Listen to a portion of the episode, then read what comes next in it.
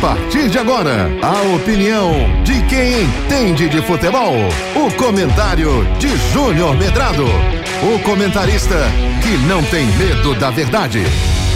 Júnior Medrado. Olá, olá, meus queridos amigos, muito bom dia.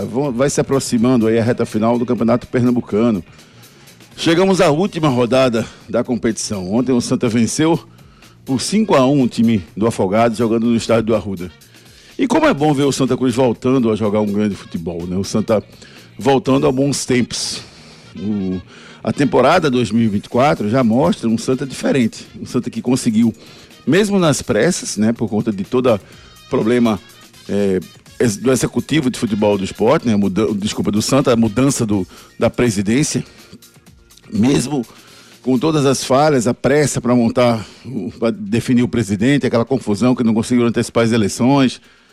Depois o Santa foi e conseguiu trazer, montar um grupo, né, trazer o seu treinador e montar um grupo, enfim, mesmo com tudo isso, o Santa montou um bom time para essa temporada. Independentemente do resultado que aconteça, o time do Santa tem um bom rendimento. Isso aí a gente consegue ver nos jogos de Santa Cruz. Então não, não dá pra gente dizer que esse ano é um ano igual aos outros anos que vem acontecendo no Santa Cruz. É um ano diferente, é um ano de reconstrução, e o Santa tá conseguindo fazer essa reconstrução.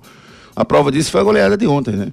cinco a um no Afogados, que não é um time trouxa, é um time que, que tem um bom futebol, mas o futebol do Santa no segundo tempo ontem foi avassalador. Primeiro tempo não, foi muito fraco, mas no segundo tempo foi avassalador e conseguiu abrir cinco a um. A última goleada do Santa foi na Série C contra o Imperatriz em dois mil e vinte. Há quatro anos atrás. Então, mostra que o Santa vem num bom trabalho, num crescimento, numa reconstrução muito bacana aí.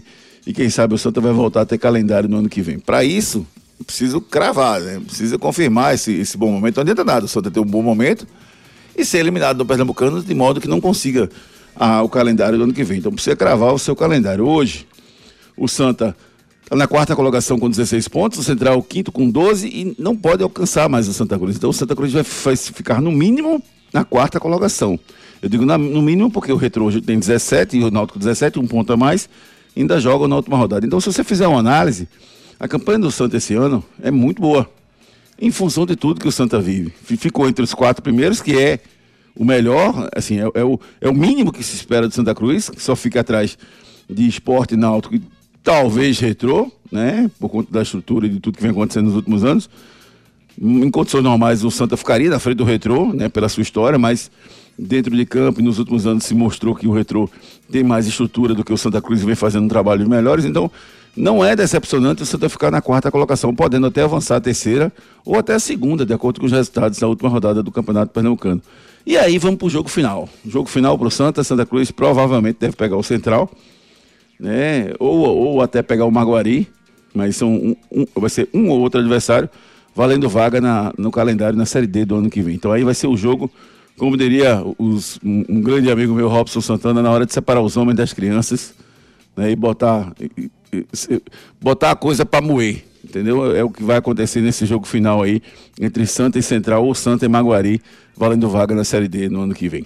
Para falar desse jogo do Santa, para falar da última rodada do Campeonato Pernambucano, para falar da Copa do Nordeste, que amanhã tem dois jogaços, vem aí o Torcida Hits primeira edição.